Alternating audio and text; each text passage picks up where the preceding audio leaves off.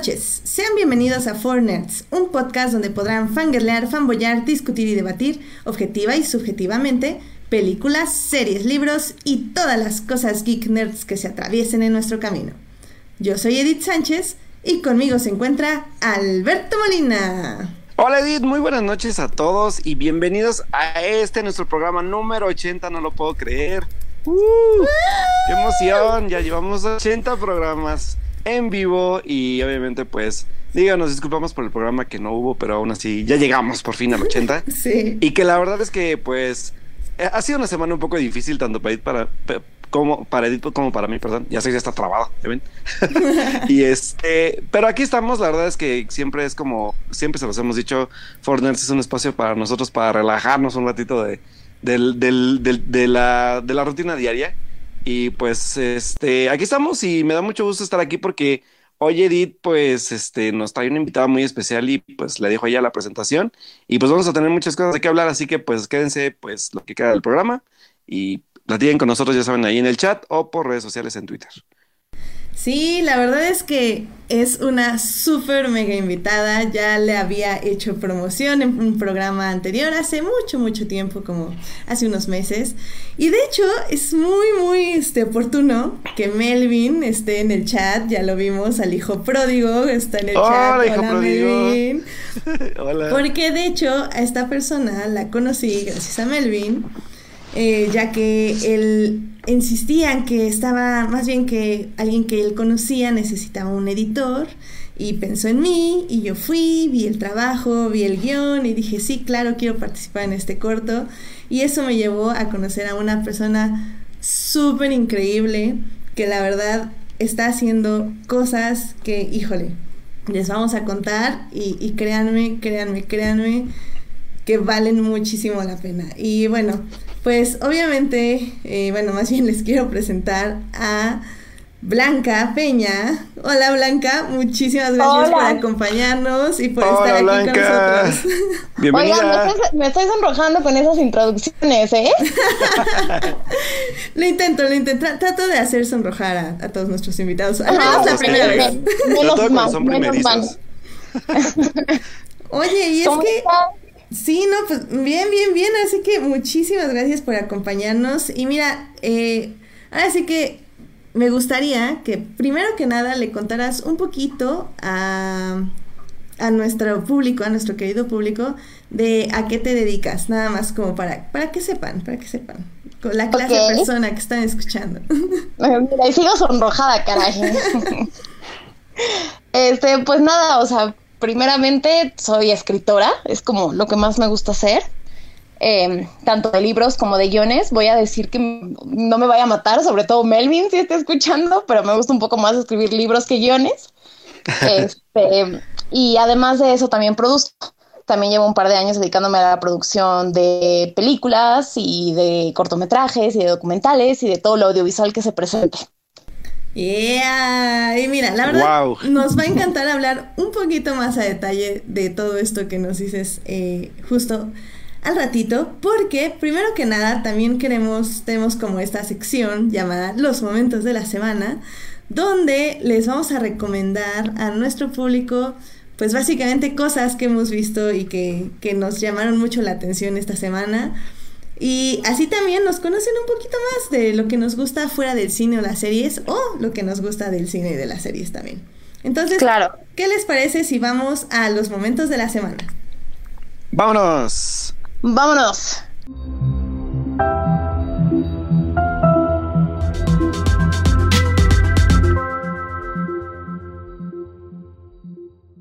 Pues bueno, empecemos con los momentos de la semana que obviamente también suelen ser momentos muy geeks de mi parte cada vez, a veces muy emocionales, pero creo que esta semana sí fue bastante geek. Y es que pues se anunció por fin la octava generación de los videojuegos de Pokémon para la Nintendo Switch.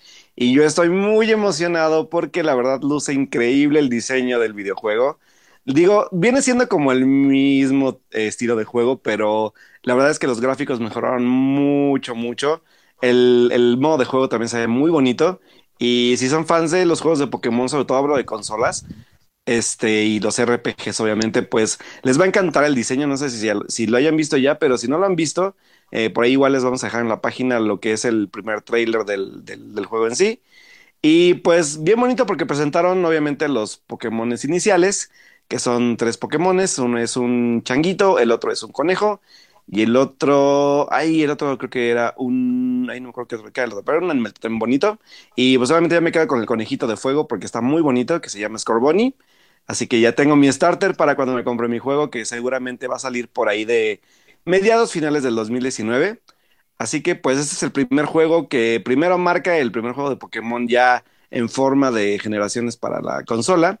Y en segunda, que posiblemente ya marca la muerte de los juegos para Nintendo 3DS, que pues literalmente pues Switch vino a, reemplazar la, portabilidad de las consolas. Así que pues está muy bonito, la verdad es que eh, yo sí espero mucho, mucho jugarlo, no me importa la versión, sino pues más bien jugarlo en sí. Van a haber dos versiones, como siempre suele haber, que es este Pokémon Escudo y Pokémon Espada o Pokémon Shield y Pokémon Sword. Así que señores, ustedes son fan de Pokémon, que la verdad es que Además de todo, se anunció el día de Pokémon, que fue este el pasado 23 de febrero.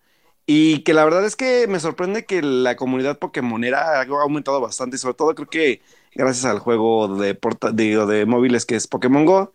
Así que pues es bonito ver que ha crecido esta, este fanatismo por, por esta bonita saga de videojuegos y de televisión y de, demás cosas que han habido. Y sobre todo también por, por ahí, de hecho, eh, una, una, noticia rápida es que va a salir un remake de la primera película de Pokémon, pero hecha totalmente en, tercera dimensión. Así que igual vamos a ver qué tal le va a este remake de Mewtwo, Mew versus Mewtwo. Así que pues vamos a ver. La verdad es que estoy muy emocionado. Pokémon ha, ha, sido una de mis sagas favoritas en la vida, así que estoy muy emocionado por todos los anuncios que se dieron este Pokémon Day. Sí, también nos está de hecho diciendo Melvin que salió el nuevo trailer de Pokémon hashtag no trailers, ¿no? Ah, pues es el, que, dije ahorita, creo. ¿Sí? El de, el, en tercera dimensión, ese mero. Ah, yo pensé que era otro. Ah, Melvin, pon eh. atención. no, sí, ese, es el, de la, el, remake de la primera película, de hecho. Ah, ok, perfecto. Pero bueno, ya acuérdense, hashtag no vean trailers. Pero okay. Ah, no, dice que no. Ah, salió el nuevo trailer, ¿no? ¿De qué hablas? Dice Melvin que no, que no es ese. Ah, a ver, Melvin. Bueno, ahorita, lo que nos dice, lo que nos dice, ya, ya lo platicamos. Exacto. Pues, Blanca, no sé si estés lista para dar tu momento de la semana. Pues podría ser, podría ser. A mí me gustaría compartirles que justamente el viernes me prestaron un libro maravilloso que pues no sé si lo recomendaría o no lo recomendaría porque depende de cuáles sean sus gustos y depende de qué quieran leer y en qué quieran utilizar su tiempo, pero a mí personalmente me está gustando muchísimo el libro y llevo algún tiempo, como unos cinco o seis meses aproximadamente, eh, un poco obsesionada con la historia de Oriente y la historia de, Jerusalén.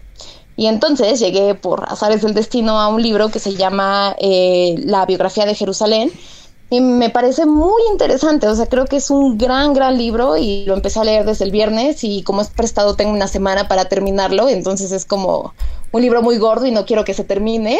Eh, más bien, no lo voy a terminar a tiempo, como que me estoy haciendo un poco esa idea y que se va a quedar a la mitad y voy a sufrir mucho, pero bueno, más vale eso que no empezarlo. Y está muy padre porque mm, como que me he dado cuenta que toda la historia de Jerusalén, todos los mitos, todas estas cuestiones religiosas, eh, son tan humanas, o sea, están tan basadas en lo que nosotros somos como humanos y a través de una historia particular sobre un lugar en particular, puedes entender como la historia universal de todas las cosas que hemos construido, ¿no? Entonces, y sobre todo Jerusalén, que es un lugar eh, que algunos lo odian, otros lo aman, que está lleno de conflictos religiosos y de conflictos sociales, y no sé, me parece muy, muy interesante. Entonces, si alguien quiere leerlo por ahí, el autor se llama Simón Sebag de Montefior. Ahí para quien guste. Excelente, mira. Ah, muchísimas gracias. suena, bastante interesante, de hecho. ¿eh? Sí, está muy interesante. Está muy bien escrito y muy bien traducido. Es como esos libros con mucha información, pero que se te pasan muy, muy ligeramente y pasas y pasas y pasas las hojas. No, pues qué, qué bien. Ya aquí Edgar Pérez, eh, uno de nuestros fieles escuchas, está celebrando la recomendación de libros. Entonces. Ah, venga. Es más, si lo quieren pues, si lo quiere comprar y prestármelo para que lo acabe de leer, está maravilloso. bueno, al menos tal vez a la persona que te lo prestó, que te lo preste otra semana. Sí, que haga una extensión de préstamo, la verdad. Si está bueno, sí lo merece. Sí, no, sí, hasta estoy pensando comprarlo. O sea, es un poco caro, pero creo que vale mucho la pena. Ah, sí vale la pena, entonces sí vale la pena el, el gasto, la verdad. Exacto, exacto. Y no, Monse en el chat ya nos está diciendo que sí a la piratería. No, Monse, no, eso no, se dice en el chat, se dice en otras redes, digo. No, no, o sea, digo, lo entiendo, porque yo creo que todos hemos hecho piratería en algún punto de nuestra vida y no lo estoy, no lo estoy aprobando, ni lo estoy diciendo al aire, ni nada, o sea, finjan que nunca lo dije, pero yo creo que cuando podemos sí es importante apoyar a los autores, ¿no? O sea, finalmente, Totalmente. el sueño es vivir de esto. Exacto, sí, ¿no? Y aparte, señores y señoritas, estamos con una escritora, así que no nos digan esas cosas, por favor. Vamos, vamos a fingir demencia, que nunca pasó ese comentario. exacto, exacto. En los, en los, siguientes programas sí, en este no. ¿Digo qué? Exacto, exacto. muy bien, muy bien. Pues eh, ya para terminar los momentos de la semana, eh, mi momento de la semana, que me lo voy a robar un poco de la semana pasada, fue este, este comercial que sacó Nike, narrado por Serena Williams que la verdad está muy, muy, muy, muy padre. Habla sobre básicamente las mujeres, las mujeres que llaman locas. Eh, empieza con esta narración de, de qué, qué, es una mujer loca, o sea, la mujer loca que, que primero decidió hacer algo diferente a que las otras mujeres. Y, y al final concluye que, que justamente tenemos que seguir, o sea, que aunque nos llamen locas, que no lo usemos como un insulto, sino como un este cumplido, o sea, una manera de decir sí estoy loca y y ya pues terminan con su, ya saben, just do it. Híjole, la verdad está muy, muy, muy padre. Eh, ya hemos hablado un poco de este conflicto de, de cómo una empresa multinacional está haciendo como este tipo de comerciales y, y, qué tanto tenemos que comprarles a estas empresas por hacer estos anuncios o qué tanto tenemos que juzgarlas cuando realmente también tienen sus problemas de, pues no de esclavitud, pero pues esclavitud capitalista básicamente con, claro. sus, con sus fábricas y eso. Pero también les, bueno, al menos yo les quiero recalcar que a mí me parece que prefiero un mundo donde una empresa con muchos problemas sociales y económicos así, eh, prefiero que den un mensaje positivo a la sociedad a que den uno negativo. Entonces, este... Justo lo que platicábamos el otro día. Ajá, exacto. Sí, ya, la, pues la plática sí es cierto también contigo. Y... Uh -huh. Y pues sí, entonces sí, prefiero mil veces que, que, lancen estos comerciales que hacen que uno salte una suelte una lagrimita y al mismo tiempo salgas y digas, voy a conquistar este fucking mundo. Eso me gusta. Y que lo siga haciendo y está muy, muy bueno el comercial y más que está narrado pues por una persona tan importante y tan inspiradora como Serena. Entonces... Que te voy a decir una cosa, ¿eh? O sea, uh -huh. hablando sobre el mismo tema y cambiándolo un poco, la historia de Serena Williams creo que me parece como el claro ejemplo de cómo se han transformado las cosas, ¿no? Porque, eh, o sea, yo, por ejemplo, la, la conozco desde hace, no la conozco personalmente, me encantaría, no es así, eh, pero lo ubico desde hace muchos años porque yo he jugado tenis toda mi vida, ¿no? Desde que tenía 11 o 12 años. Y me parece muy curioso que parece otra época lo que ocurría hace 10 años, que no tiene nada que ver con lo que está pasando hoy y que mucha gente eh, en el club donde yo estaba y demás, tú le decías a cualquier chaval, ay, oye, es que te pareces a Serena Williams, juegas como Serena Williams, y de inmediato era como un rechazo, ¿no? Que tristemente creo que todavía hay cierto de racismo en la sociedad, no solo mexicana, sino también americana, y pero en, en, aquel tiempo era como muy, ay no, o sea, esta mujer parece toro, ¿no? Y está muy grande, y ay no, yo no me quiero parecer así. Y que ella a través de toda su historia, de toda su carrera, haya demostrado que es más que eso y que ahorita es una mujer eh, súper empoderada y que está en muchos comerciales y que es una voz femenina pues bastante fuerte, me parece como un cambio bastante positivo de ese cambio de perspectiva, ¿no? Porque hace 10 años todo el mundo, todo el mundo era como, ay no, Serena Williams no, y ay no, me cae mal, y ay no, es muy grosera, y sea, era como un estereotipo que no se podía quitar y siento que últimamente se lo ha quitado y me parece muy importante y yo lo celebro mucho porque yo soy muy fan de Serena Williams, ¿no? Tiene errores como cualquier ser humano, pero pues vaya, ¿quién no los tiene? Claro, claro, sí. Sí, no, no, sí estoy, estoy completamente de acuerdo. Ahora sí que también estoy en ese punto del feminismo, de que también las mujeres obviamente no somos perfectas, nos equivocamos, también somos malas, entonces tampoco hay que idealizar a la mujer y, claro. y hay que saber que somos personas, Y ya, Exacto. Ese es el punto. Ese es el punto. Con errores y con defectos. Exacto. Exacto. Pues sí. Y pues yo creo que con ese hermoso pensamiento cerramos ah. este los momentos de la semana. Ya nada más para aclarar, este Melvin nos clarificó que hablaba del tráiler de Detective Pikachu con Pikachu, Omar Chaparro y como donde Omar Chaparro tiene un Charizard y nosotros no. Todo mal todo mal. Entonces efectivamente. También Melvin nos recomendó un libro que acabo de ah, perder llamado Ajá, Jerusalén de, de Alan Moore que es la verdad es, que yo quiero saber ¿Quieres saber quién lo haya acabado? Por favor, eh, nos explique si, si es bueno, porque aparte que es larguísimo. El lenguaje de Alan Moore, eh, yo lo estuve leyendo en inglés, la verdad es que es un lenguaje muy pesado, pero sí es un libro interesante. Acuérdense que Alan Moore es el, escritor también de Watchmen, así que es, es son temas densos, pero si lo han acabado y todo, eh, cuéntanos si está bueno, porque la verdad es que sí, yo creo que si sí vale la pena dedicarle el tiempo, pues sí, porque es un libro muy, muy grande. O sea, Alan Moore le dedicó un chorro de años por lo que leí, así que pues eh, por ahí digo, si lo buscan, este, yo les puedo decir dónde lo pueden conseguir. Justamente lo estoy googleando ahorita y se ve bastante interesante, yo no lo conocía. Sí, sí, de hecho. Yo, yo leí, yo cuando, cuando, lo, cuando lo conseguí leí como unos cuatro capítulos, pero sí me tardé mucho porque sí es, sí bueno, como solo es en inglés, bueno, le, le contesto en inglés y es como muy pesado. Entonces, este, pues sí es como mi, mi, mi, mi objetivo sí seguirlo porque la verdad es que Alan Moore es de los, autor, sobre todo por la parte de cómics que me gusta mucho, así que pues digo, o sea, vamos a seguirlo leyendo y, ya cuando lo acabe algún día, les cuento que... Ok, ok. Sí, porque es un libro muy largo, es un libro muy, muy largo. Bueno, pues yo creo que con esto terminamos los momentos de la semana.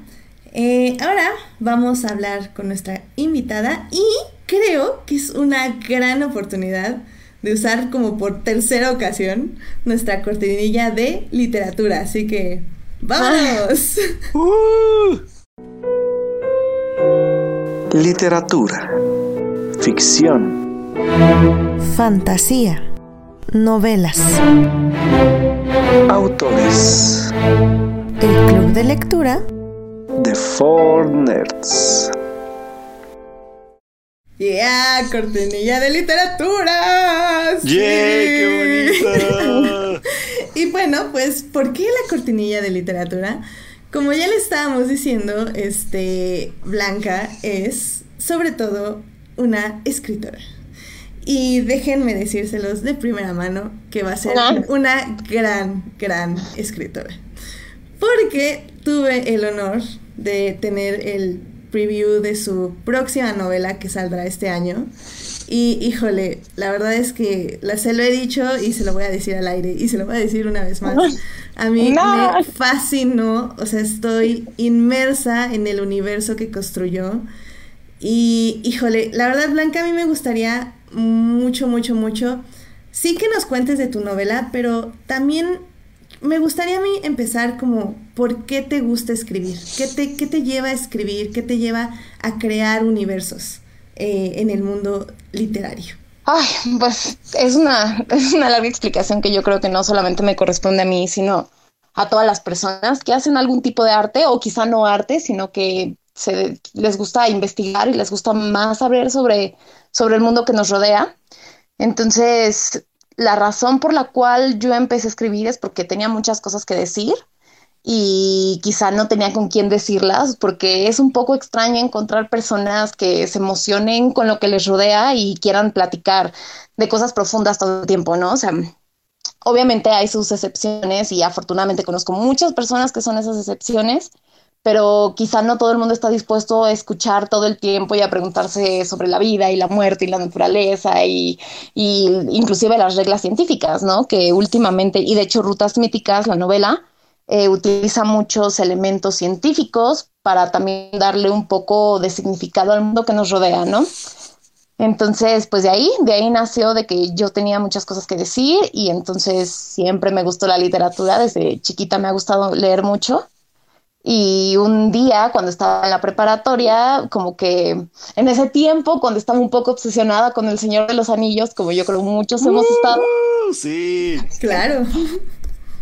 y dije, me gustaría, me gustaría escribir una historia, crear un mundo que se sintiera real y yo no sé si esto vaya a funcionar o no, pero quiero intentarlo, ¿no?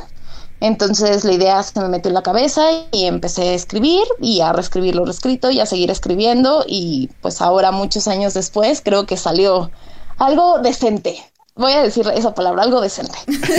Nada, lo disfruté mucho, la verdad es que disfruté mucho decir muchas cosas que quería decir y plasmarlas en personajes que quiero mucho y que son como como mis niños. Y, que, es bonito. Ah, perdón. adelante, Alberto, adelante. No, y que, y que la verdad es que creo que, sobre por ejemplo, digo, yo, yo, yo no he escrito como literatura, pero sí guiones. Y, y, es bien padre como empezarle a agarrar cariño a cada personaje que vas escribiendo, ¿no? Creo que al final de cuentas imprimes una parte de tu vida dentro de ellos. Ese proceso para ti, ¿cómo, cómo, cómo, cómo es plasmar algo que, que sientes tan tuyo y a la vez lo ves, pues que puede ser leído por alguien más, ¿no? Por ejemplo. Totalmente, pues es muy curioso el proceso de creación, ¿no? Yo supongo que cada persona lo siente y lo vive diferente, eh, pero definitivamente soy mucho de la idea de que un autor siempre se, siempre se plasme en su obra, en lo bueno y en lo malo, ¿no? Y a mí personalmente al principio me dio como un poco de terror que la gente fuera a leer lo que estaba escribiendo, porque sobre todo las personas que me conocían, si ponían un poquito de atención, se iban a dar cuenta que allí estaba, ¿no? O sea, en los personajes más oscuros y en los personajes con más luz. Pero también al mismo tiempo es muy curioso que obviamente todos estos personajes se crearon a través de mi cabeza y de lo que yo veía el mundo y de cómo sentía las cosas, pero al mismo tiempo como que empezaron a agarrar su propio camino. O sea, es muy, muy curioso porque inclusive había partes del libro que había un personaje que, a mí, que yo quería mucho y estaba haciendo tonterías. Y yo era como, no, es que no puedes hacer eso porque te va a pasar esto, pero no puedes evitarlo, ¿no? O sea, el personaje como que agarra su vida propia, agarra su propio camino y dice, voy a hacer esto y ya no lo puedes detener. Entonces es un poco curioso como la combinación de todo nació de mí y ahí estoy, pero al mismo tiempo agarró su propio camino. Ah, qué bonito. sí. También hay algo que me habías mencionado de las veces que platicábamos, que es muy complicado encontrar, o sea, si bien es fácil encontrar la personalidad del personaje, a veces es difícil encontrarle la voz, porque la voz mm. tiende a, a sonar igual en todos, o al menos las palabras. Eh, ¿Tú cómo, cómo tratas de diferenciar la manera de hablar de tus personajes y tratar de que cada uno suene con su propia voz? Yo creo que como cualquier ser humano, la voz viene de tu historia, ¿no? De que ves el mundo y la forma en la que ves a otras personas. Entonces, al principio, yo, creo que sobre todo un escritor, tanto de guiones como de literatura, tiene que entender que el proceso de escritura es reescribir lo reescrito la cantidad de veces que sea necesario.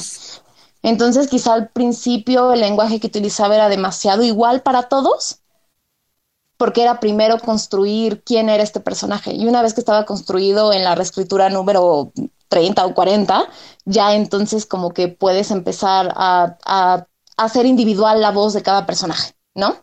Y lo mismo que decía, como que van agarrando su camino propio y lo difícil para mí fueron los primeros capítulos y después ya como que todo se soltó porque ya agarraron su camino los, los muchachos. Excelente. Sí, y creo que a final de cuentas también eso es algo como bien, bien, bien difícil a veces, ¿no? Como de, como bien este, ¿cómo se le llama este? Como writer's block o bloqueo de, escritor, donde a veces sí te cuesta como fluir, ¿sabes? Eh, eh, eh, es lo que te iba a preguntar, porque por ejemplo, te, supongo que te llegó a pasar.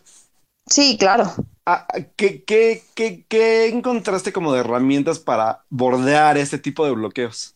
Porque, por ejemplo, yo tengo mucha duda porque a veces a mí me cuesta mucho trabajo bordear ese writer's block, por ejemplo.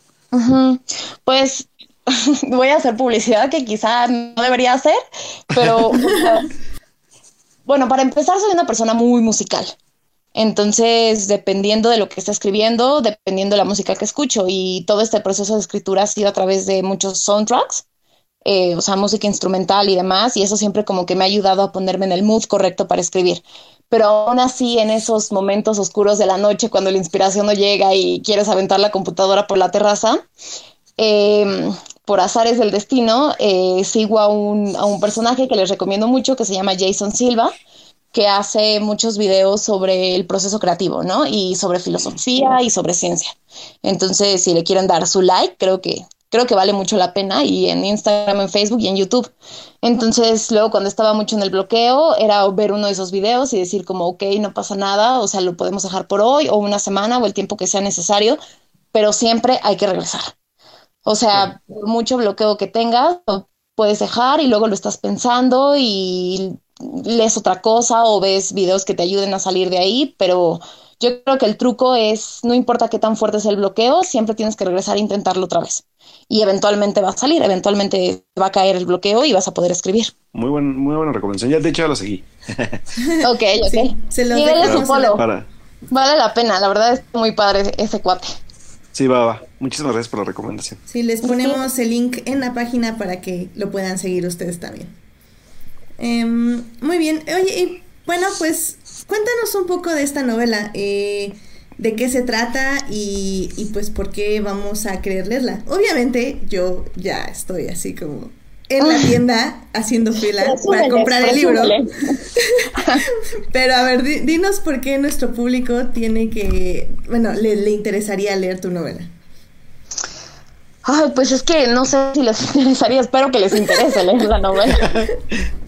Este, pues nada, Rutas Míticas es una novela de fantasía, pero mm, es una novela de fantasía que a mi punto de vista, eh, supongo que las personas que la lean verán otras perspectivas de las que yo veo, pero originalmente quise hacer una novela de fantasía que hablara, que no se basara tanto como en la, en la parte violenta, como de Game of Thrones, digamos, pero tampoco se basara completamente en esta idea de magia que tenemos tipo Harry Potter o tipo el mismo Señor de los Anillos, ¿no?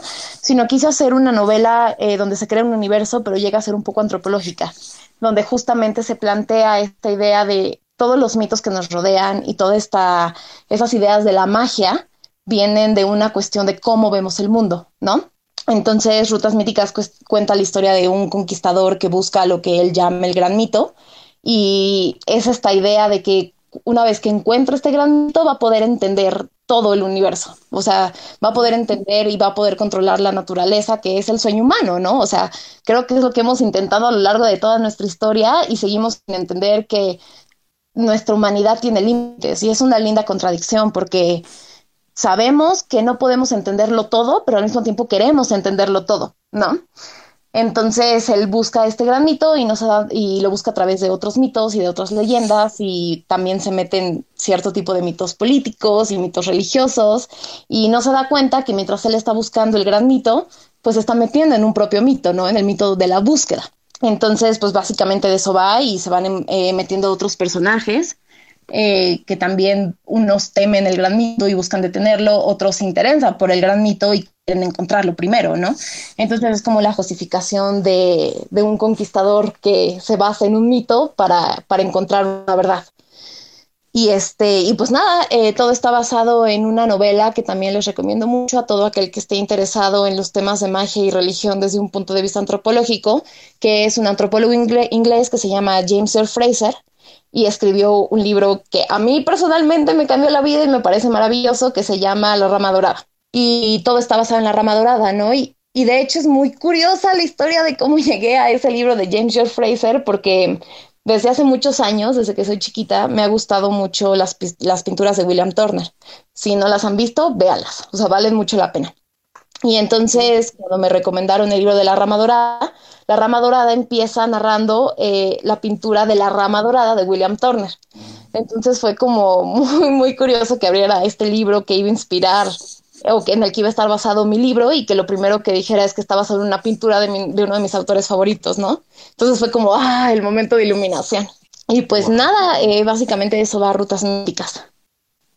Yay, no, la verdad, eh, creo que lo, lo estás, bueno, no sé, es que yo ya sé muchas cosas. Ah, ah, yo, que no sé nada, yo que no sé nada como, como, como buen, como buen este, buena persona que quiere preguntar muchas cosas sobre el libro. A, mí me llama la atención porque hablas como de muchos temas a la vez que me, que, que al, yo creo que al unirse en el libro me interesaría como obviamente leerlo por eso, o sea, a final de cuentas hablamos primero de fantasía, que yo soy fan de la novela fantástica y luego mezclas este tipo como de temáticas que tienen que ver un poco también con el aspecto personal, o sea, como la búsqueda del personaje en sí, obviamente como todos los personajes, su, viaje del héroe, si queremos llamarlo así. Y también esta parte que dices de, la rama dorada que maneja también aspectos de religión. No sé a qué, a qué grado llegues tú también a manejarlos ahí, pero de todas maneras hablamos también de aspectos espirituales de los personajes.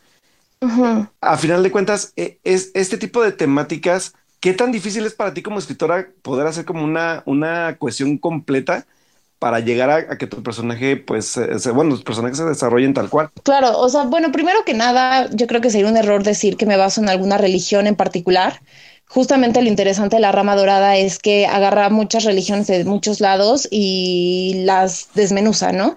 Entonces como que te lleva al origen que llevó a todas estas religiones a parecerse en ciertas cosas o a crear sus propios mitos, ¿no? Entonces yo lo que agarré fue como las cuestiones particulares eh, para no para no irme con algo, con una religión en específico, ¿no? Entonces, definitivamente no hay ningún dejo de religión que nosotros sigamos hoy en día o que hayamos seguido a lo largo de nuestra historia, pero sí hay como las razones de por qué. O sea, más que nada, rutas míticas es todo preguntas, ¿no? Como preguntas de qué son los mitos y qué pasa si seguimos los mitos. O sea, justamente por eso se llama rutas míticas. Y quizá diría que a lo mejor en ciertas partes está muy basada en cantos antiguos, como los cantos de Gilgamesh que ha sido una de mis más grandes inspiraciones también.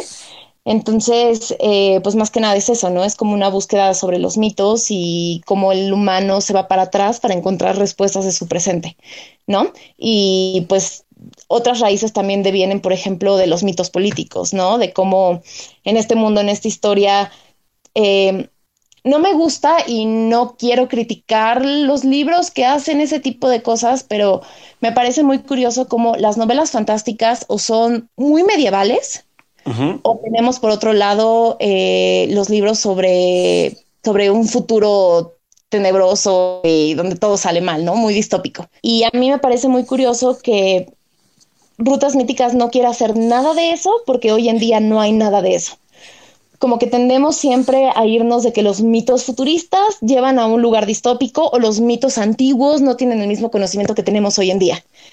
¿No? Entonces, rutas míticas, eh, yo traté de que se manejara en su propio presente, un presente donde hay muchos problemas políticos y una guerra se acerca, pero no es la guerra que va a destruir todo y no todo está mal porque yo creo mucho de que como hay mitos negativos, hay mitos no tan negativos y el ser humano siempre está en una constante lucha entre qué quiere hacer y qué no quiere hacer y como no creo que haya un destino ni malo ni bueno, simplemente nos toca luchar en nuestro propio presente, ¿no? En nuestro propio presente tiene eh, ciertos conocimientos y en este caso particular de rutas míticas cierta tecnología que no llega a ser ni futurista ni medieval, ¿no?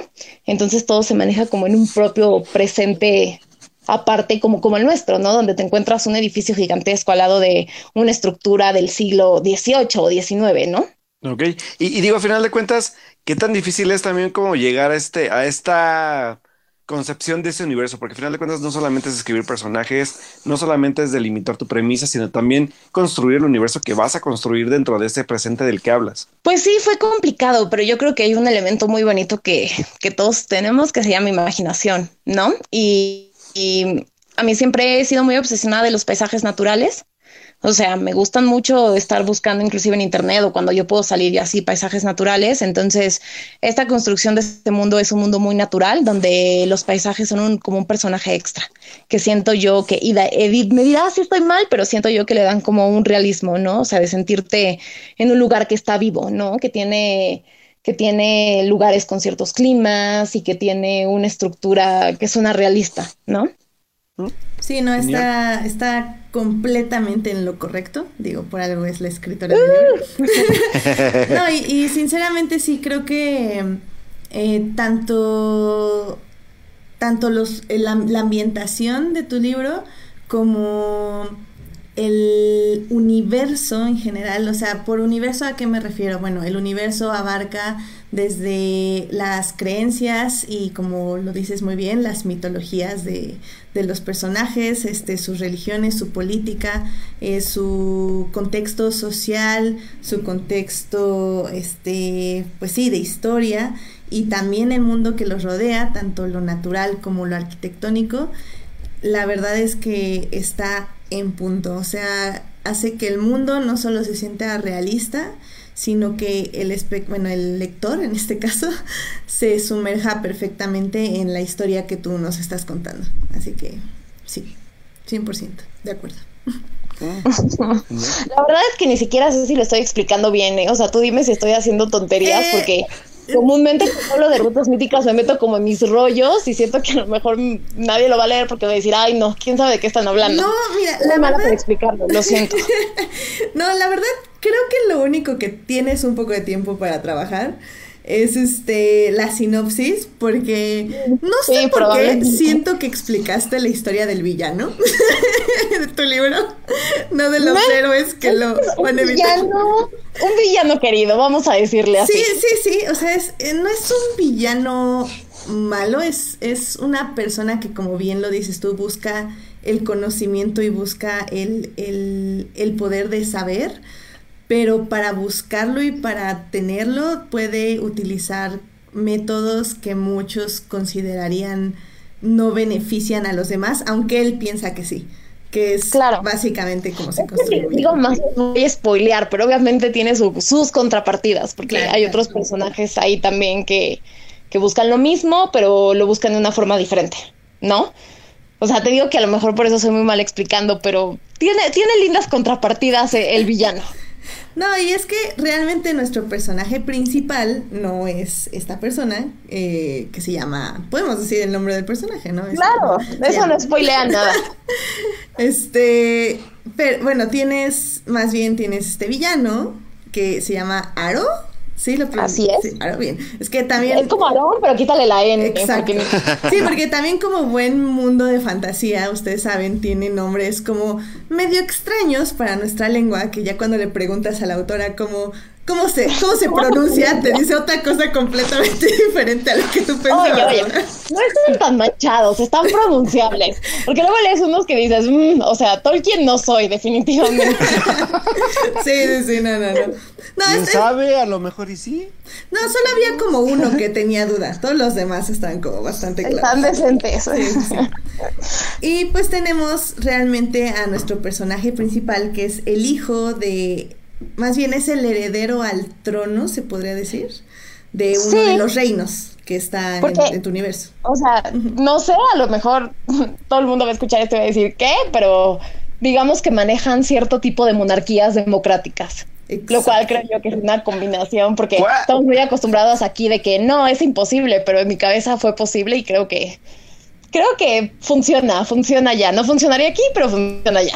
Sí, no, y funciona bastante bien, la verdad. Sí, sí, sí. Funciona bien. Platón lo decía, y yo, ¿quién soy yo para contradecir a Platón? Exacto.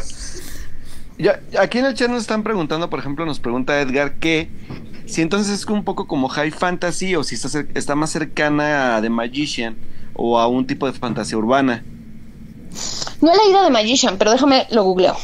Eh, yo te diría, eh, Edgar, que es más como un universo tipo de la de, His Dark Materials. Ándale. Oh. es una muy buena referencia porque ese libro es mara esa trilogía es maravillosa. Sí, yo diría que es un universo más parecido a ese, donde tienes como, como yo decía, este, este contexto sociopolítico muy bien estructurado, pero en un mundo donde no es exactamente la tecnología que nosotros tenemos, sino es otro tipo de, de, ciencia y de invenciones tecnológicas. Eh, pero funciona más o menos de esa forma. sí. Sí, creo que es una muy buena referencia. Una muy, muy buena referencia. Eh, muy bien. Veamos, también nos estaban nos pregunta también Edgar que que más bien si tienes algún otros libros aparte de este libro de rutas míticas que, va a salir. Pues me encuentro trabajando, o sea, justo ahorita publicados no, pero aguántenme, voy poco a poco. Este, y ahorita estoy justamente trabajando en una novela histórica. wow. como que quise salir un poco de la temática de rutas míticas, a la cual eventualmente voy a regresar porque la historia no está completa y es probable que sean dos tomos.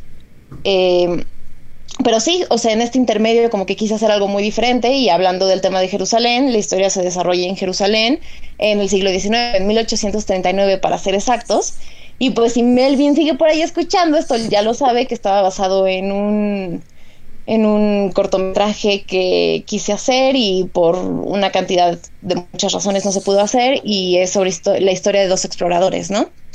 Que un inglés y un americano que llegan a Jerusalén y después vienen a México. Mm, Vaya.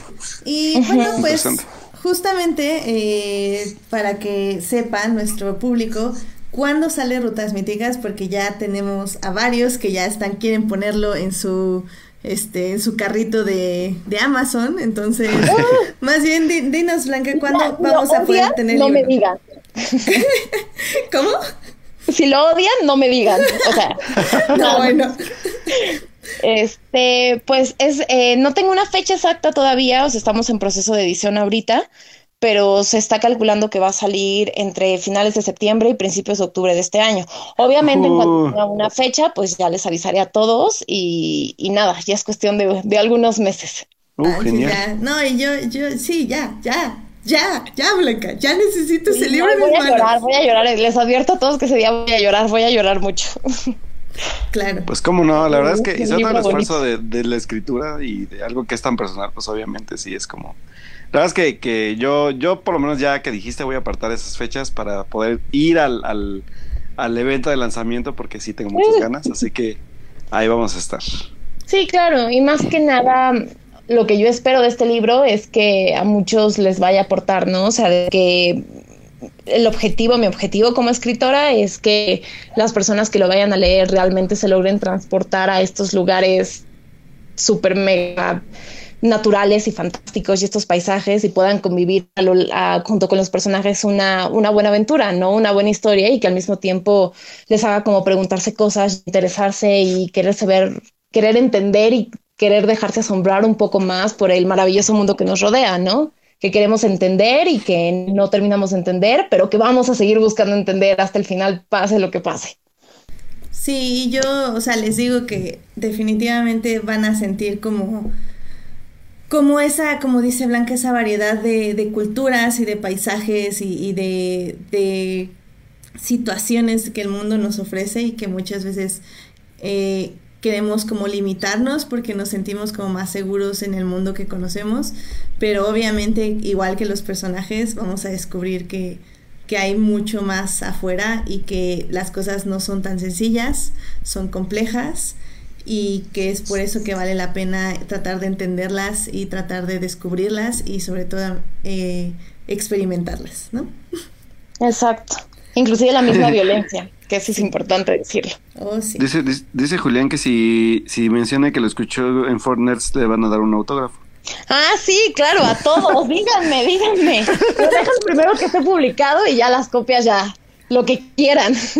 No, va, perfecto. Sí, sí, sí, sí, sí, muy bien, muy bien. Y es que mira, eh, la verdad es que eh, te íbamos a invitar hace, hace unas semanas, pero no pudimos por diversas razones.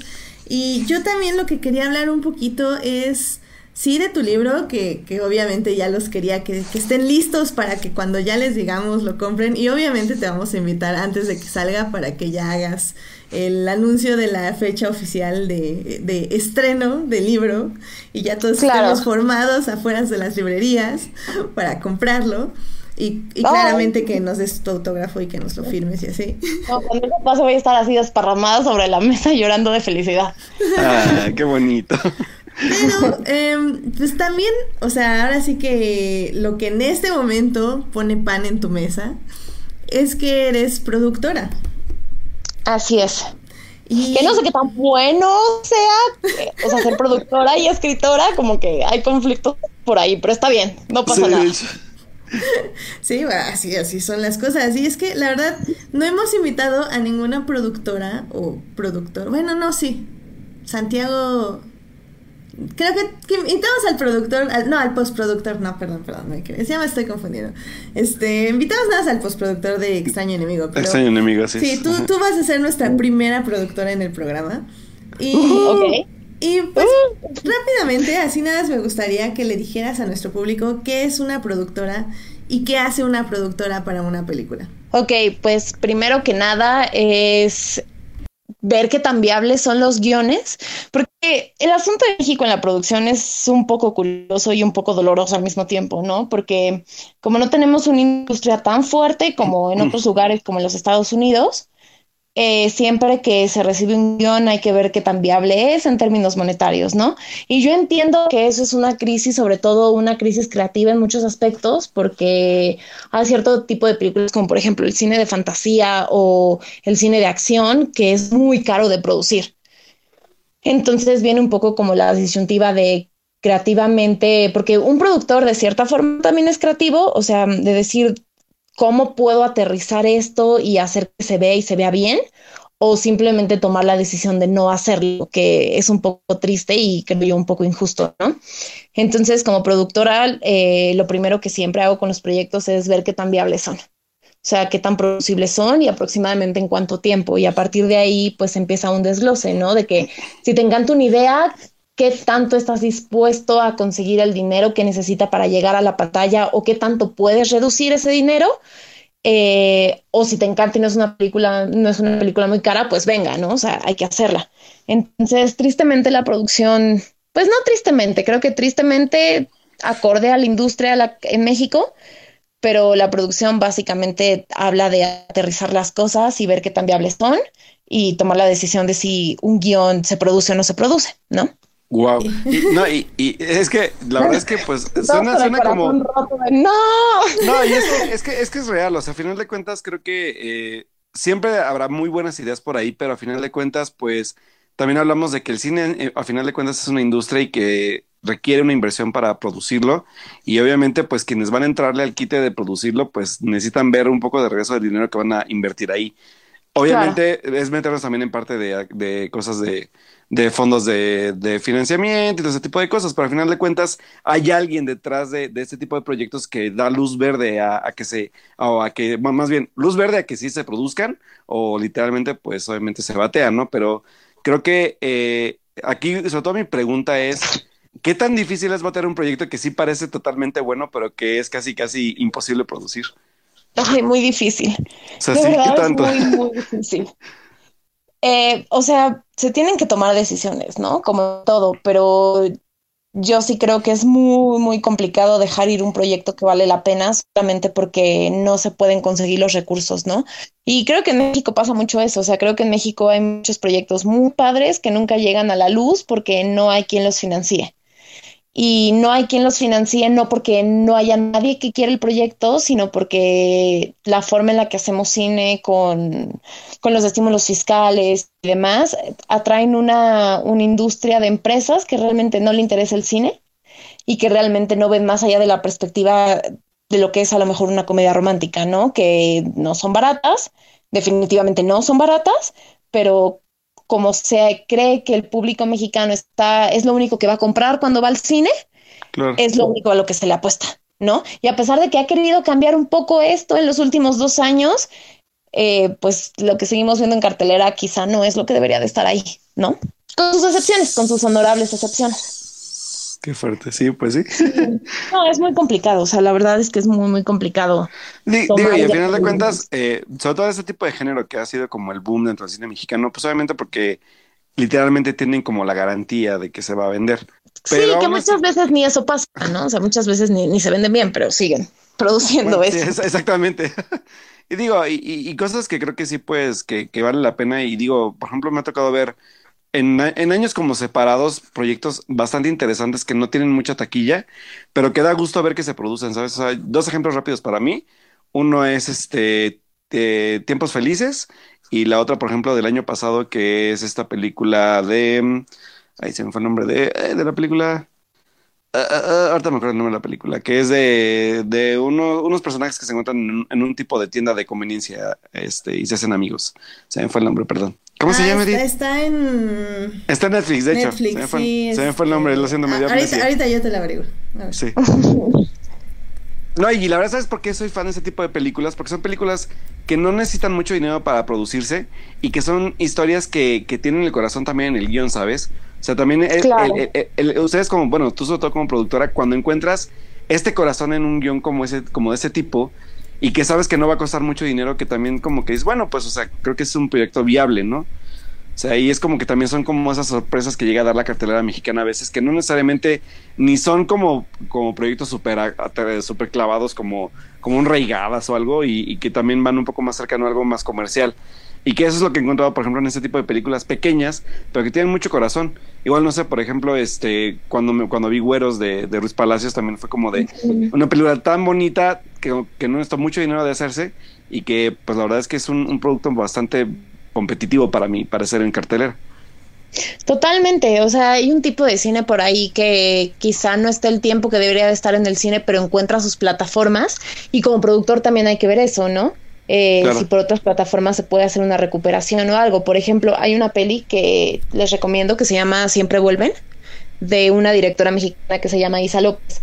Y esta película, a mi ah, punto de vista particular, no es maravillosa, no es mala definitivamente, pero es un muy buen intento de un cine mexicano de fantasía no tan caro.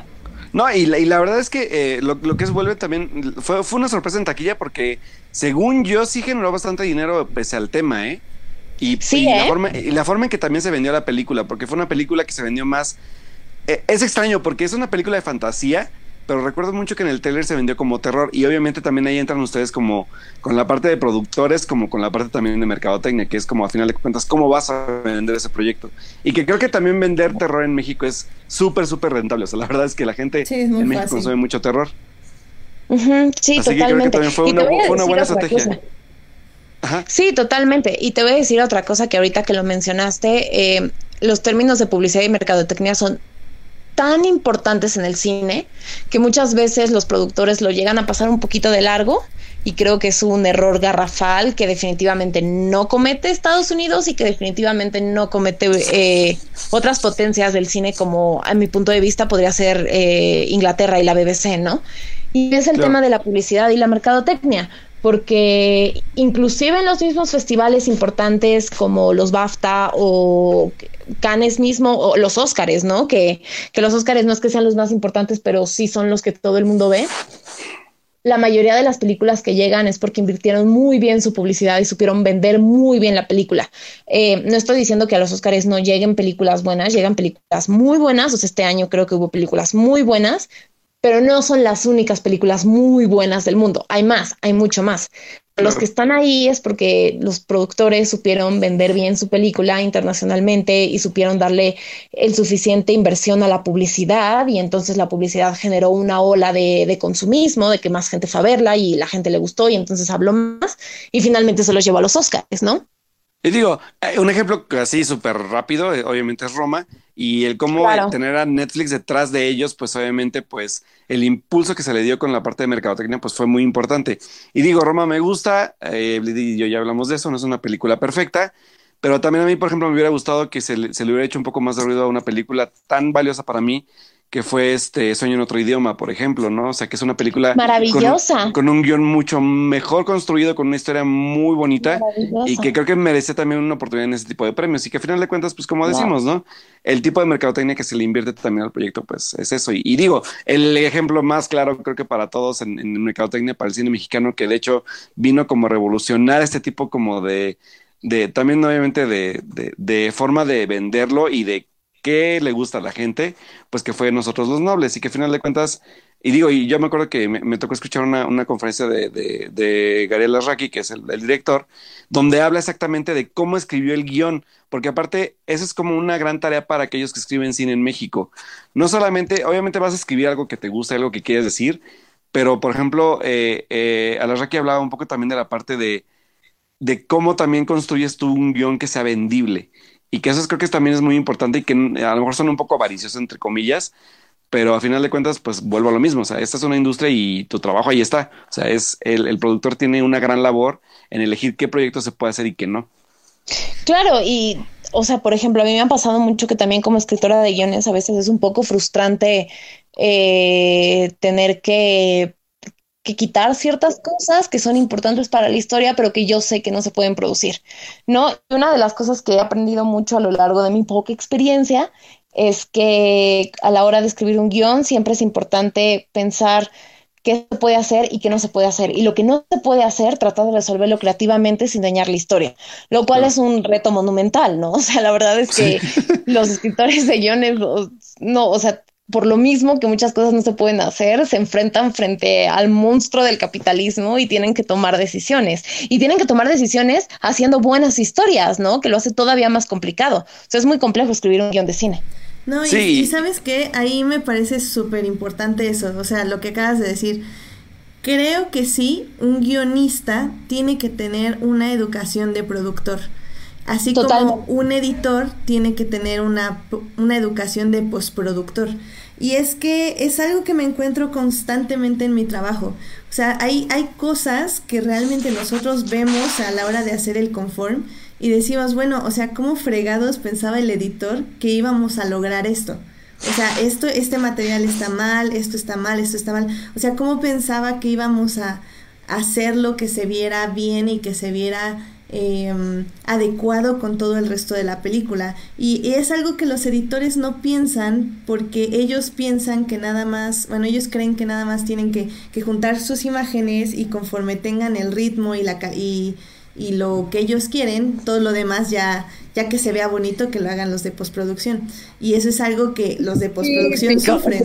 Y creo que a ti te pasa exactamente lo mismo, porque es como, bueno, y tú tienes justo esos dos lados, es como, ok, tengo este guion, sé que no puedo producir esto, o sea, el, una de dos, o el guionista que no sabe producción es como, ay, voy a poner que llega una nave espacial y lo secuestra a todos, y tú así como, o sea, ¿cómo lo vas a hacer? o sea, a ver, o sea, entiendo que creativamente se oye padrísimo, pero a ver, ¿quieres que este guion salga a la luz o que no salga a la luz?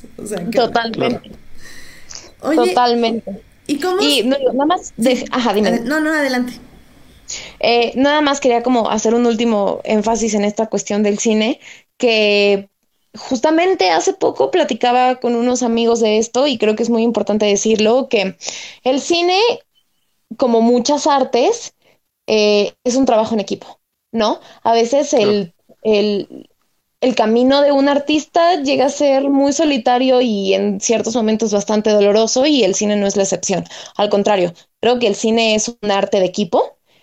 Y aquí en México yo me he encontrado mucho con un poco el no te voy a apoyar, ¿no? O no me gusta lo que estás haciendo, o siempre hay como un cierto tipo de ataque.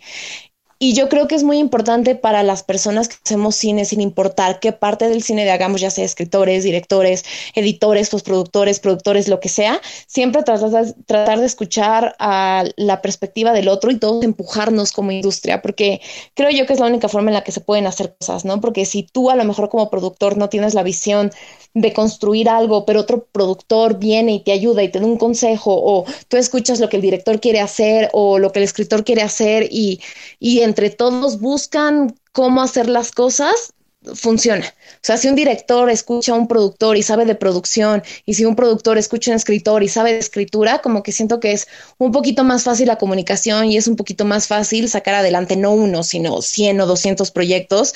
Y tú nunca sabes, a lo mejor la industria se fortalece tanto que en unos 10 o 15 años tenemos la suficiente estructura, tanto financiera como creativa, como de equipo, para sacar producciones más altas y esos guiones que ahorita no se pueden producir, se puedan producir. Sí, claro. Y digo, hay, algo que, por ejemplo, pasó hace 12, tres semanas que de hecho cubrió Edith, que es este evento del foro de Netflix, que también es interesante porque ah, ahí, estuvo Blanca también.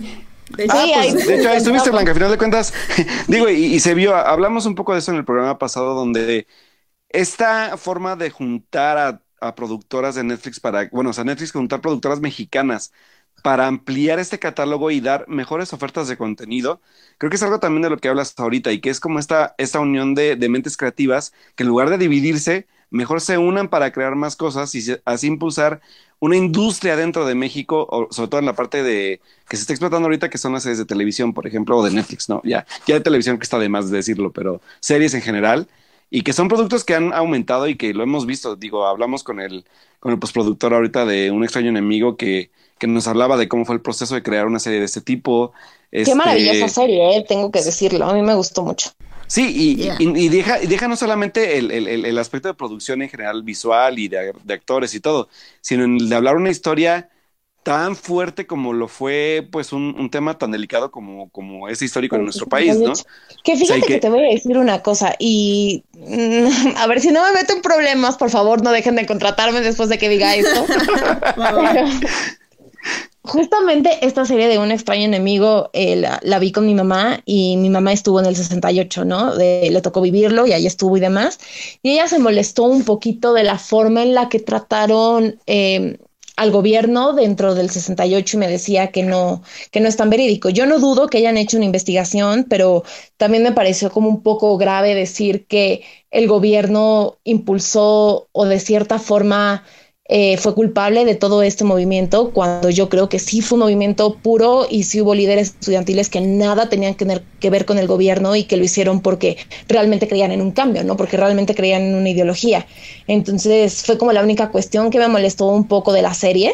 Eh, creo que todo lo demás está muy bien, pero ese aspecto de decir que el gobierno fue de cierta forma el que provocó, creo que es un error y es un error social pues muy grave, ¿no? Ah, muy es grave. Que, es que si hubieras oído ese podcast donde entrevistamos ah, al postproductor. no, es que justo él, digo, para quien también del de nuestra nueva audiencia que no lo haya escuchado, regrésense unos 20 programas más o menos, se los pongo ahí en la página. Eh, y justamente el postproductor nos estaba hablando de que es, la serie está basada como en una teoría de conspiración, se podría decir. Eh, mm, esta teoría de conspiración es que efectivamente todo fue eh, armado para que una persona pudiera subir en el poder del gobierno. Así es.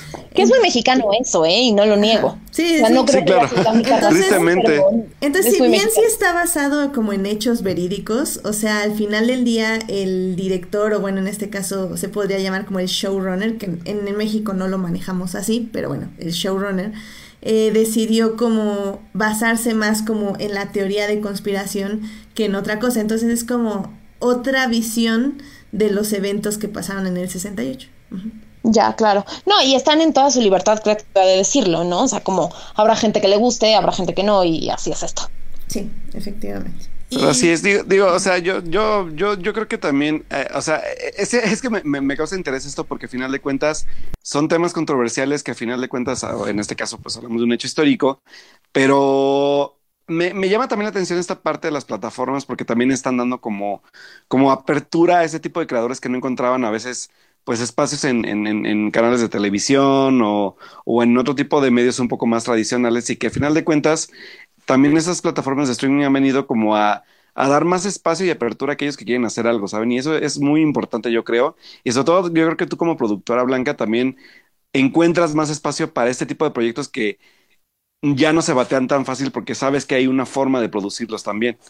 Sí, claro, totalmente. O sea, la producción se tiene que basar en la exhibición de un producto, ¿no? O sea, si vas a producir algo que nadie ve, pues no produzcas. Entonces es muy importante bien dicho, eso. Bien dicho. Sí, no, totalmente, totalmente. Es como un libro, ¿no? O sea, qué cool que escribas libros, pero eventualmente tienes que publicarlos. Claro, así es, exactamente. Eh, nada más dos cosas rápido. La, la película que se la a la que se refería Alberto hace rato Club de los el Club de los Insomnes. Sí, ya me La cual pueden ver en Netflix. Y efectivamente tengo una memoria súper increíble y fue justo hace 20 episodios en el programa 60 donde tuvimos nuestro podcast con Santiago Pérez, postproductor de Un extraño enemigo, por si quieren oír la entrevista. Lo voy a escuchar. Sí, Lo voy a escuchar y luego me vuelven a invitar para platicar de ese podcast en particular. Excelente, sí, claro que sí. Muy bien, muy bien. Entonces, esos son los datos. Eh, de hecho, Melvin nos estaba poniendo una pregunta para ti, Blanca. Eh, que fuera de los estímulos, ¿qué opciones hay para conseguir dinero para una película, para hacer una película o un corto? Pues de hecho, o sea, justo tú que estuviste allá conmigo en lo de Netflix, creo que Netflix es una plataforma muy fuerte que viene con todo y lo mismo pasa con Amazon y con Apple, ¿no? Eh, en el caso particular de Netflix tienen mucho interés de estar produciendo aquí en México, entonces yo creo que es el momento de, producir con Netflix, coproducir, porque ellos no producen directamente, sino que son coproducciones. Eh, esa es yo creo que una de las formas. Eh, la otra es inversión privada, Creo que la inversión privada no es tan fuerte todavía en México, pero eventualmente tenemos que recurrir a ese camino porque sobre todo los cambios que se están haciendo en este gobierno de que se, estaban se van a revocar los estímulos fiscales, no me parece del todo mal. O sea, creo que está bien que de cierta forma entendamos que el cine es una industria y que las artes son una industria y siempre lo han sido y las industrias de este tipo tienen que tener ventas para poder sostenerse y las ventas tienen que venir de una inversión privada, no tanto de una inversión pública. Eh, no, me, no me parece mal esa perspectiva, me parece grave porque no estoy muy segura de que tengamos en este momento la estructura para poder hacer ese paso y creo que muchas producciones se van a caer y creo que el mundo del cine va a temblar, pero hay dos opciones, o dejarnos tirar o buscar, buscar la inversión privada, ¿no? Y buscar nuestro camino como una industria. Entonces, pues esos son los caminos y teniendo aquí inversiones como Netflix o como Apple o como Amazon, Sony también está buscando ahorita mucha, invertir mucho en películas. Entonces, teniendo esos monstruos, pues hay que aprovecharlos, ¿no? Porque no sabemos qué vaya con Eficine. ¿Tú, tú con el foro Netflix, ¿tú cómo, con qué te quedaste como productora? ¿Con eso nada más o con algo más? Con Diego Luna me quedé. Ah. Buenísimo. Este, pues sí, o sea, me quedé con esta idea que tiene Netflix que me parece muy interesante de no solamente querer coproducir con México, sino querer coproducir México con historias mexicanas, que eso es algo que venimos, bueno, al menos mi generación, no sé si anteriores, pero es algo con lo que mi generación viene luchando mucho, ¿no? O sea, demostrar unas diferentes perspectivas mexicanas que nada tienen que ver ya con el formato Televisa y que nada tienen que ver inclusive con lo que se ha hecho de cine de comedia en los últimos años, ¿no? Entonces creo que es una plataforma, o sea, es muy interesante lo que quiere hacer Netflix de querer producir cine mexicano sobre México de una forma diferente y original y eso pues abre muchas puertas creativas, ¿no? Para decir una N cantidad de cosas. Excelente. Muy bien, pues al menos de que nuestro público o tú Alberto tengan otra pregunta, creo que Blanca nos quería hablar de una serie que, que la trae. Sí. trae vuelta loca. Venga, venga, para eso es este espacio, para que, para que se explaye de lo que quiere hablar. Excelente. Entonces. No, eh, vamos a quedar aquí hasta la una de la mañana y yo no me voy a callar si me dan cuerda. excelente, excelente. Bueno, pues vámonos a series, chicos. Series. Televisión. Streaming. En. For Nerds. Muy bien, muy bien. Pues en lo que acabamos Sex Education y en lo que acabamos Umbrella Academy, que básicamente va a ser como dentro de 15 días. 15 días, más o menos. este, pues Blanca nos quiere contar de una serie que de hecho busqué el tráiler, hashtag no vean trailers, y me pareció súper interesante. Así que, Blanca, ¿por qué no nos hablas de esta serie que nos quieres vender? Ay, pues nada, es una serie maravillosa, de verdad, todo el mundo tiene que verla, tienen que hoy en la noche meterse a su Netflix y verla. Eh, se llama One Strange Rock, es de nuestro querido Darren Aronofsky. Eh, no, pues yo cuando vi el nombre Darren Aronofsky en el, en el trailer fue como ¿What? Sí, totalmente, totalmente. Y está producida por Nat Geo, en National Geographic. Y está conducida por Will Smith. ¿No? Entonces, a mí cuando me la recomendaron, eh, fue muy curioso cómo me la recomendaron porque la vi en un post de Facebook y el post decía, no tengo hijos, pero si tuviera hijos, no los mandaría a la escuela, los pondría a ver esta serie. Y fue como, mm, ok, qué fuertes declaraciones, tengo que ver de qué se trata.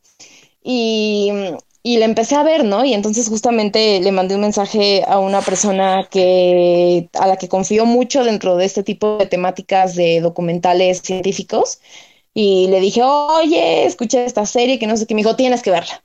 O sea, te va a encantar y tienes que verla hoy. Y dije, ok, ya, si dos personas, si él me la recomienda y si otras personas también he visto cosas, dije, ok, tengo que verla.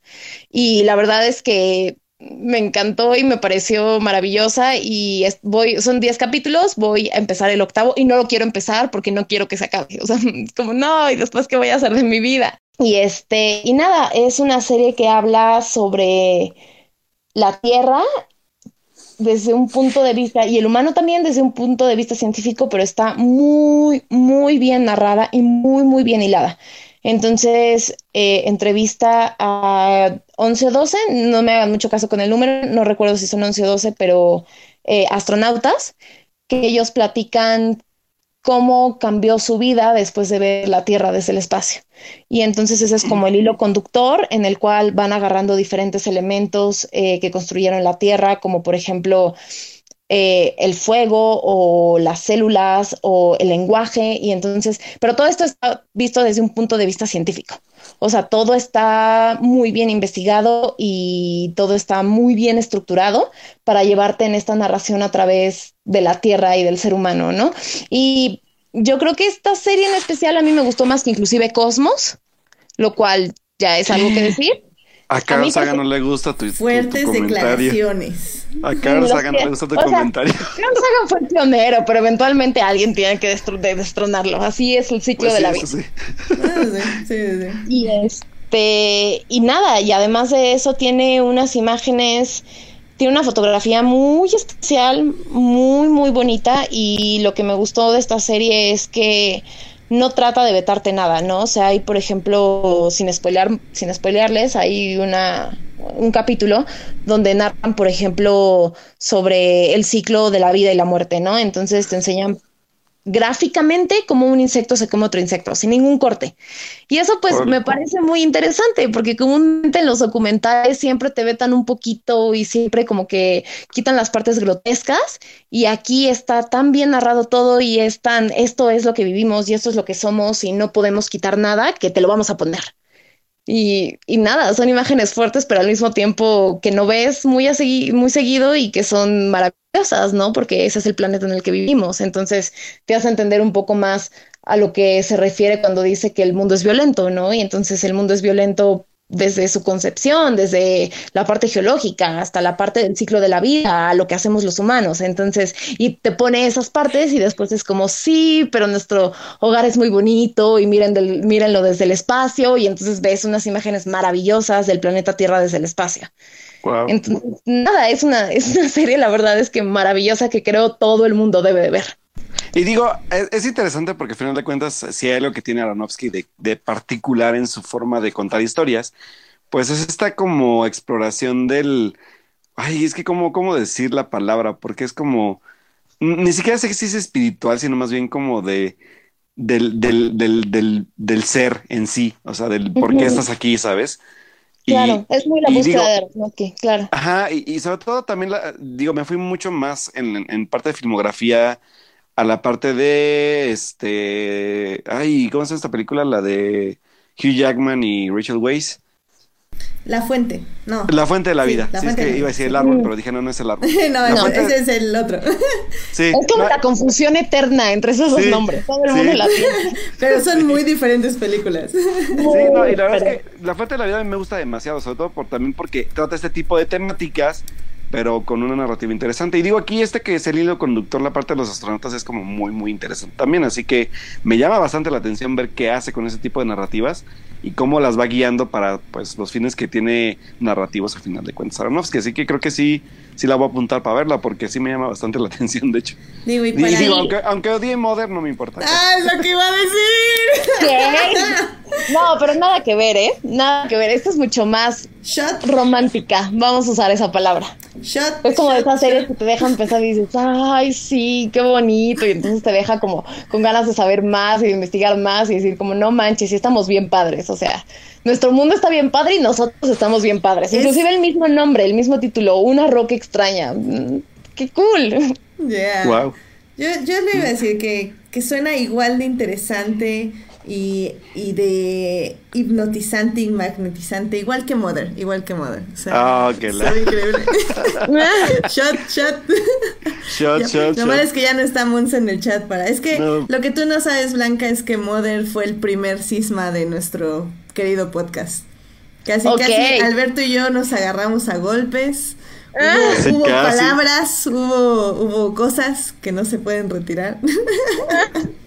Pero te voy a decir una cosa, eso es lo más padre, o sea, yo creo que en el caso particular de esa película es que la amas o la odias, pero en cualquiera de los dos casos algo te hizo sentir. Eso, ah, eso ya la hace una película. No, no, lo niego, exactamente, sí. Eso ya la hace una película pues, maravillosa, ¿no? O sea, ya te hizo sentir, ya si te gusta o no, pues ya es otra cosa. Amen, amen, amen.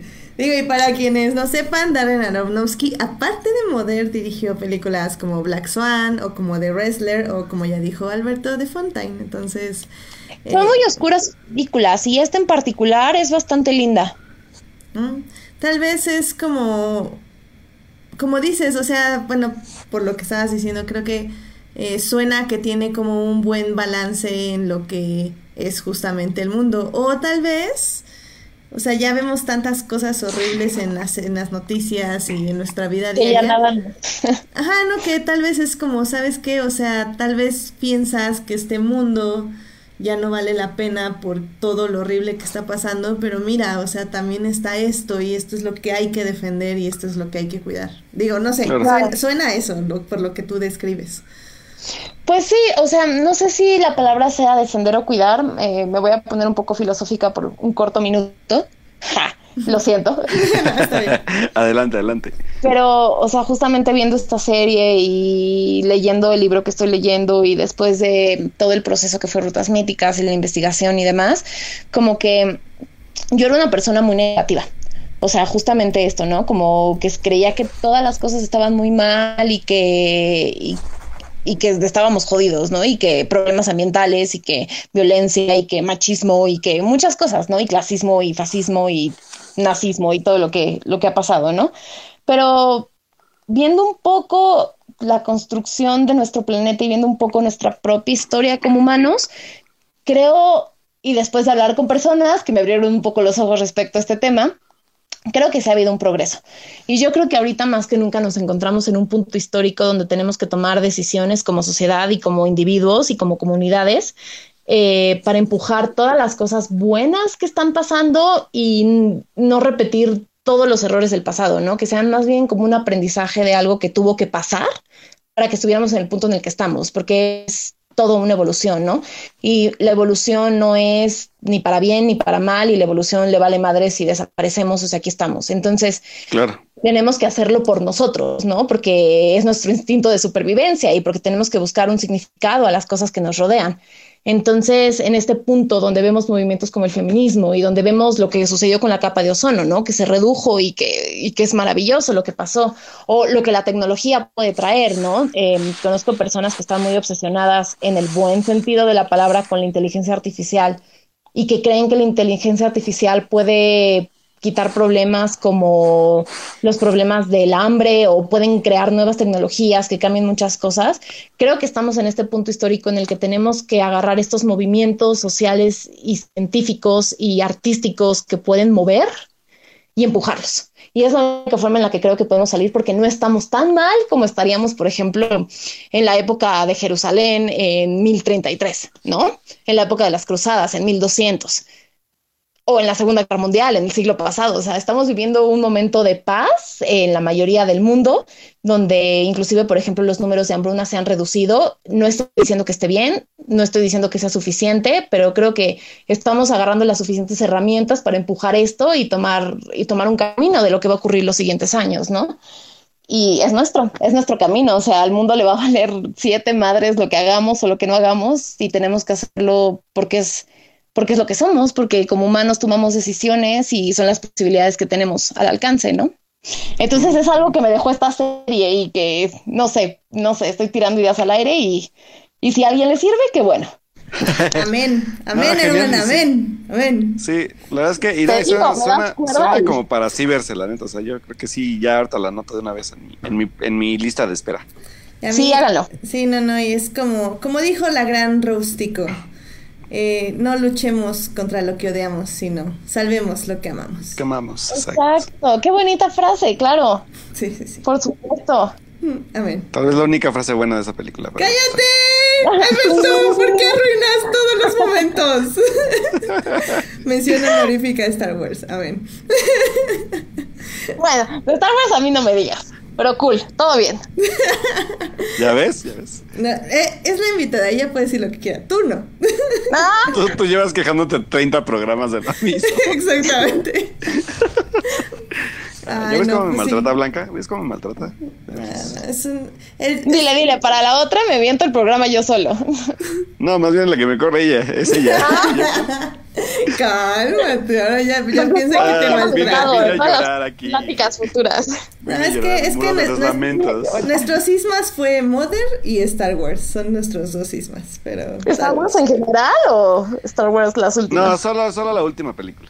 Ah, ok. Bueno, yo no me meto en esa conversación, así que está bien. Haces bien, Amo, amo. Star Wars, pero esa película no.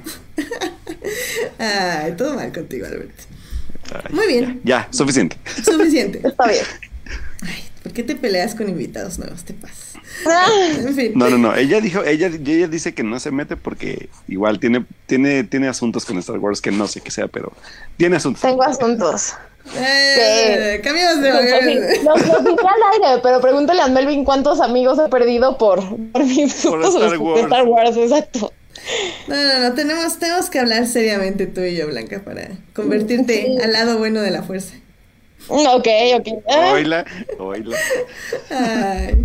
Bueno, O sea, solo voy a decir, solo voy a decir Ajá, que en sí. esta serie hablan de Star Trek, no de Star Wars, ¿ok?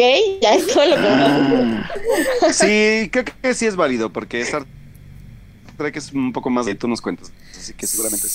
Sí, o sea, al final del día creo que Star Trek sí es como, como dices, más de, de descubrir planetas, de protegerlos, de, de, de investigación, de conocimiento. O sea, al final del día Star Wars es acerca de la lucha de, del bien y el mal en nosotros En mismos. una familia. Ajá, en, en nosotros mismos y en la sociedad. Y sí, todo es culpa de los Skywalker, pero al final del día es un análisis sociopolítico de, de la humanidad. Star Trek sí es más como eso, el descubrir. ¿Cómo es este? ¿Cómo es, cómo va la frase? Eh, descubrir Ay, nuevas es- fronteras, algo así. Perdónenos, No, perdónenos, no somos trekkies. Me gusta mucho Star Trek Discovery, pero hasta ahí llega mi conocimiento de Star Trek. ¿Cómo crees? A mí no me gustó Star Ok, no importa, eso será para otro día. Venga, un cisma con Blanca sobre Star Trek. No, no me Discovery. gustó, lo siento. ¿Cómo? ¿Por qué? Mira que toda mi vida he visto Star Trek y estoy siempre he estado obsesionada con Star Trek, pero en Discovery me... Estoy muy ofendida. Bueno, no sé, no sé ni por qué ofenderme. Me tendrías que contar exactamente por qué no te gusta Discovery. Pero ¿Quieres? Luego me invitan a otro donde hablemos justamente solo de Star Trek y Star Wars. mira, Star Trek Discovery está creo que ya a la mitad de su segunda temporada, entonces.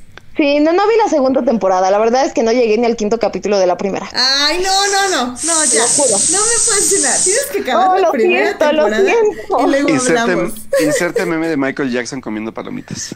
No. Totalmente, sí, totalmente. Es que no, tienes que acabarla porque todo tiene sentido cuando llega al final. Está increíble. Ay, no, pues así qué chiste. No, es que, es que hay, hay cosas, y lo hablamos en nuestro momento con otro de nuestros invitados, este...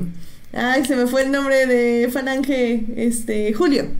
De Julio. Sí, Julio, este, Julio nos, eh, bueno, lo hablamos con él en su momento, de que al inicio Star Trek Discovery tenía como muchas inconsistencias en el guion, pero que al final justifican con un plot twist que está muy, muy interesante. Entonces, todas esas como inconsistencias tienen sentido ya que te revelan el plot twist, porque uno de los personajes no es lo que pretende ser.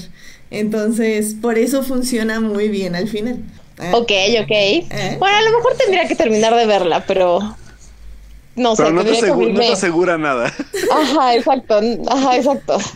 bueno, bueno. Está bien. Pues- Está bien, está bien.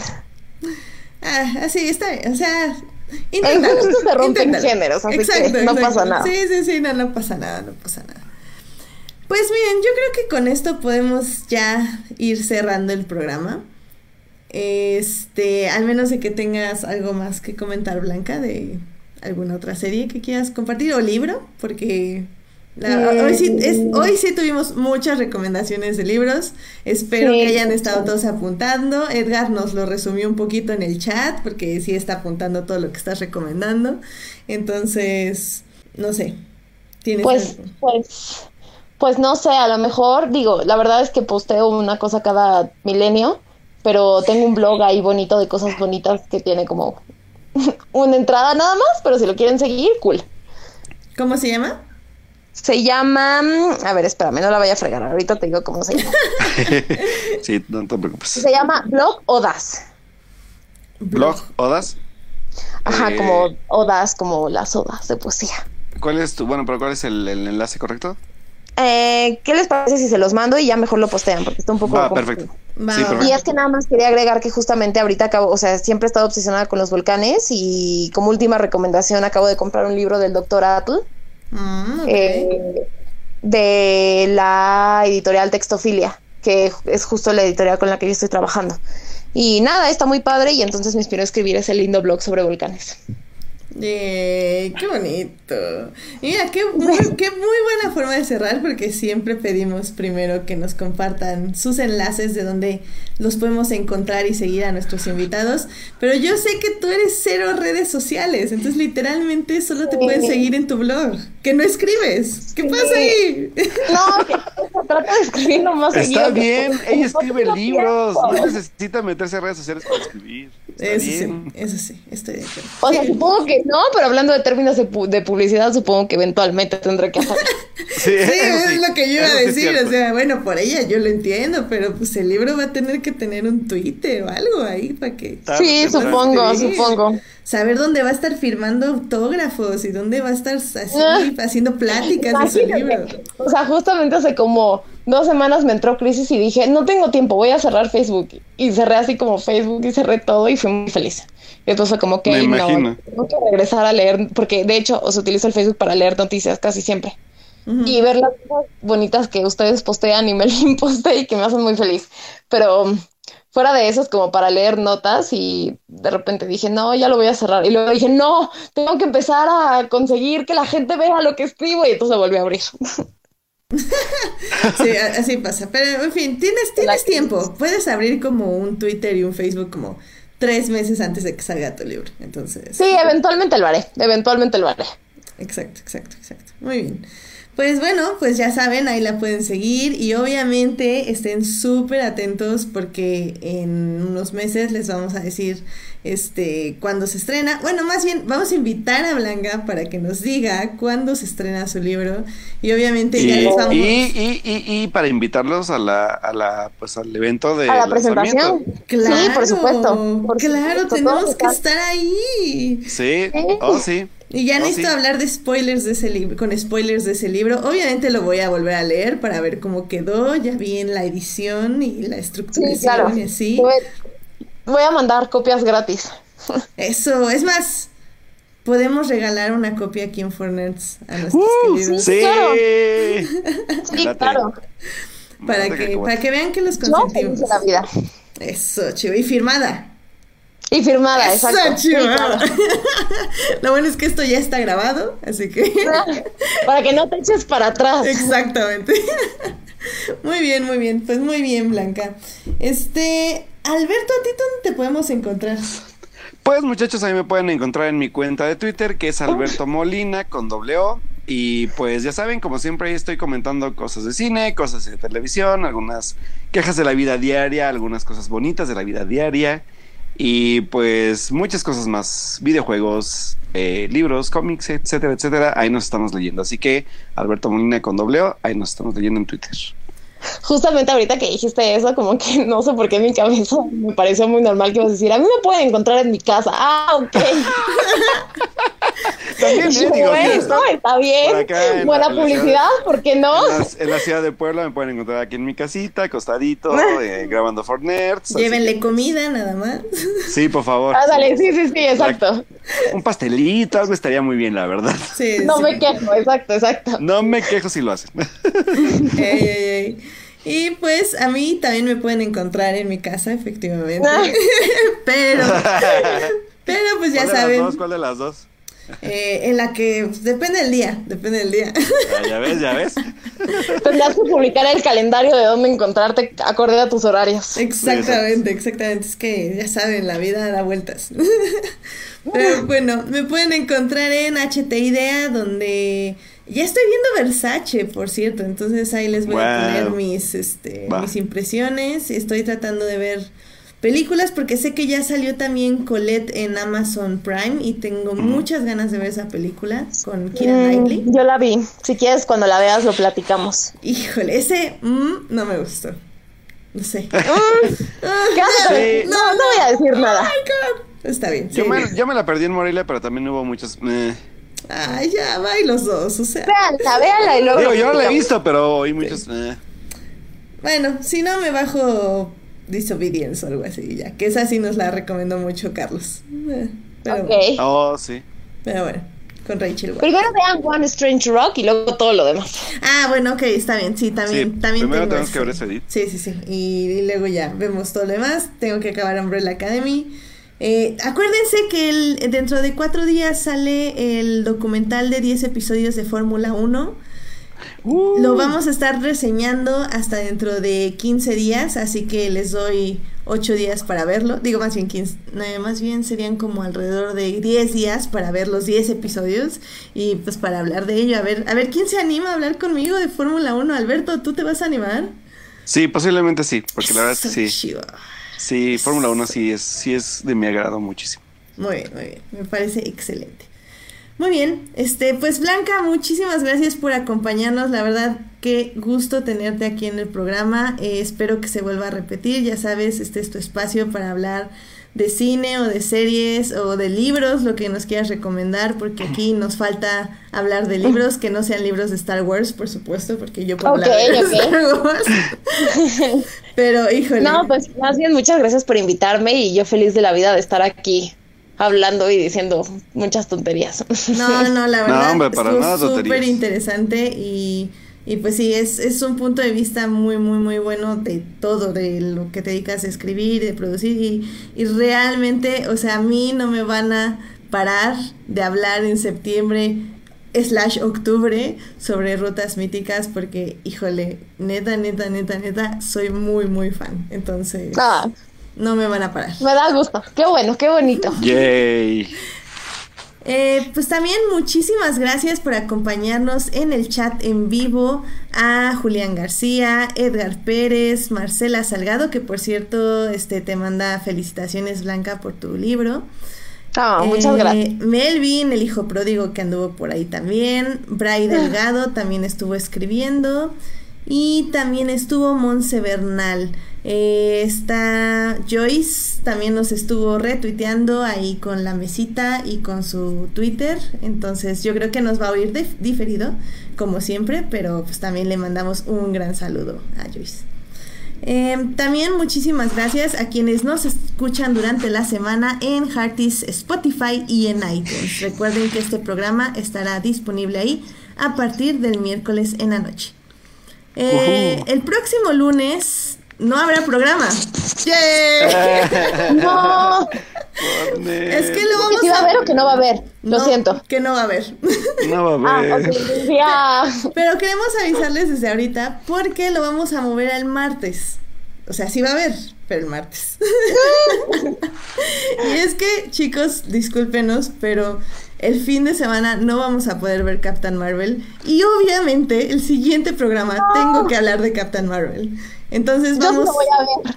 Dame el programa y yo te lo conduzco el lunes para hablar de Captain Ya, Marvel. ya, ya, Blanca ya se puso, ya, órale. Sí, ya. Estoy muy emocionada por esa película, No, de verdad. yo- Tengo yo- muchas Sí, ganas de Ya verla. sé, ya sé. Todos. Yo ya estoy, estoy súper mega emocionada y por eso lo vamos a mover porque no puedo no tener un, no puedo tener un programa el lunes cuando se estrena Captain Marvel y no hablar de Captain Marvel. Entonces, Alberto y yo literal lo- la vamos a ver el lunes para hablar de ella el martes, así que les damos no solo les damos viernes, sábado, domingo y lunes para que vayan a ver Captain Marvel cuatro veces. Porque Exacto, es lo que me decía. Para que no haya spoilers innecesarios. Exactamente, Exacto. y ya podamos hablar a nuestras anchas, porque la verdad estoy muy emocionada. No tengo expectativas en el aspecto de que obviamente no vi ni un tráiler, hashtag no vean trailers. Ay, oíla.